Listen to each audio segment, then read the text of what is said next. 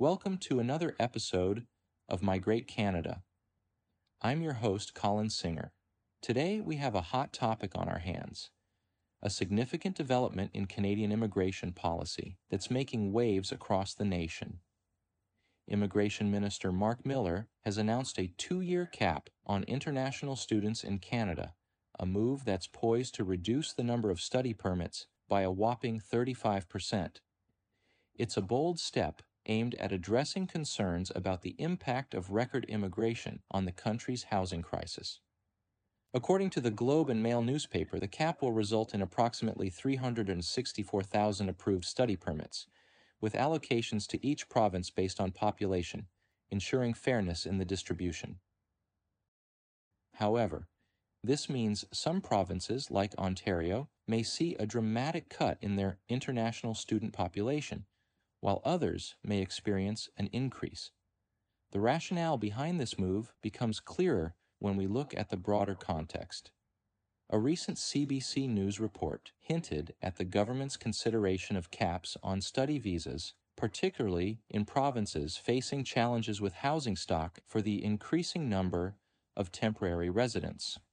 The anonymous government source leaked that Ontario and Nova Scotia were likely targets for these limits.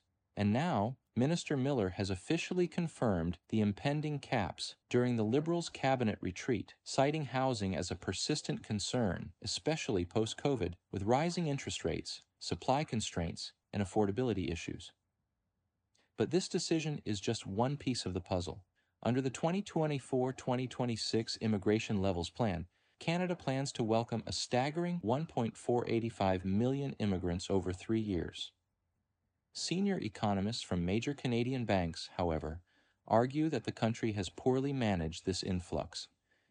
Beata Caranci, chief economist at Toronto Dominion Bank, expressed surprise at the mismanagement, considering Canada's privileged position. Stéphane Marion, chief economist at National Bank of Canada, goes further, labeling Canada's immigration policies as a population trap. Over the past 8 years, the influx of foreign nationals settling permanently in Canada has reached record levels. What's interesting is the significant demand generated by temporary residents, including foreign workers and international students, whose numbers have skyrocketed compared to permanent residents.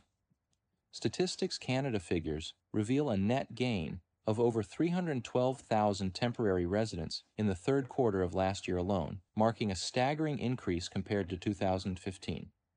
And let's not forget, there are now over 1 million international students in Canada, contributing to the country's vibrant educational landscape. Now here's the intriguing part. International students in Canada are not just here to study. They can work on campus without a work permit, and often off campus, gaining valuable work experience. Many go on to apply for permanent residence under immigration programs like the Express Entry's Canada Experience Class Program. So, while the cap on international students may raise concerns, it also highlights the delicate balance Canada is striving to achieve between economic growth, housing stability, and managing its diverse and dynamic population. That wraps up this episode of My Great Canada. Thank you for joining us as we explore the dynamic and ever-evolving stories that shape our great nation. If you enjoyed today's episode, leave a review, share it with your friends, and subscribe for more insights into the world of Canadian immigration. Remember, this podcast is just a starting point. Check out the full article using the link in our show notes. And if you're serious about making the move, be sure to fill out our free online evaluation form.